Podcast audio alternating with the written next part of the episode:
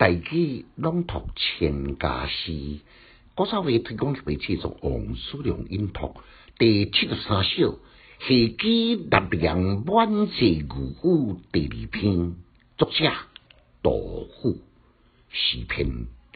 乌来占色上，风急打船头。月女红裙湿，燕姬翠带袖。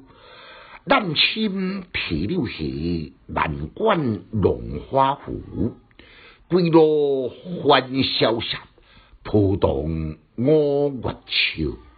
简介：这首甲头前首呢，是一诗两章的连续。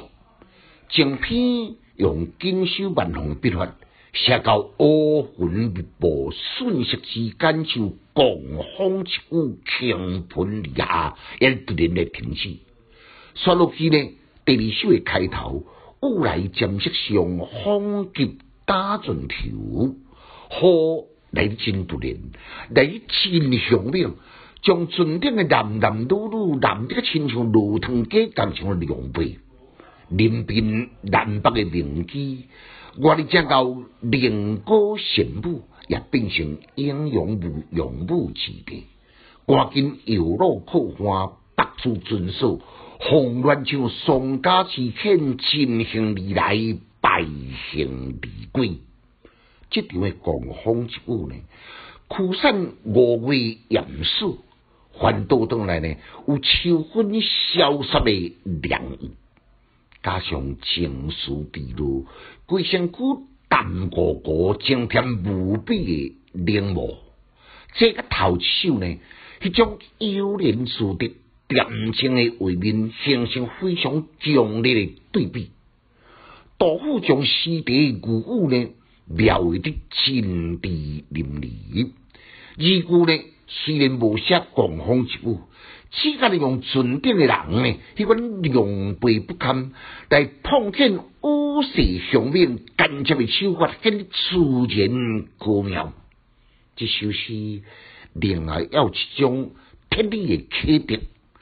暗日即回毋知人间疾苦，王孙公主强极车花，挥金如土，世事沧桑，变化莫测，什么人会当预测未来呢？难道因未记读书人固有的名分？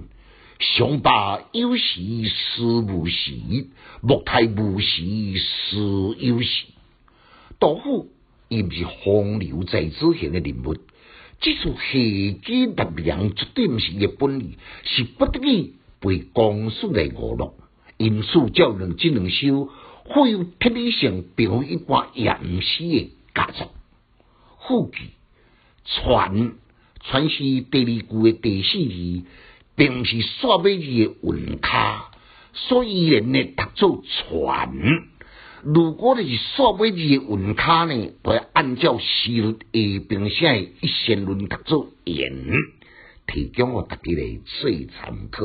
来，咱我再复上一遍。雾来占色上，风急打船头。月女红裙湿，燕姬翠带袖。南青提柳下，南管龙花湖。归路欢潇洒，浦东五月秋。请家师小研究，一丝讲强进修，读书快乐哦。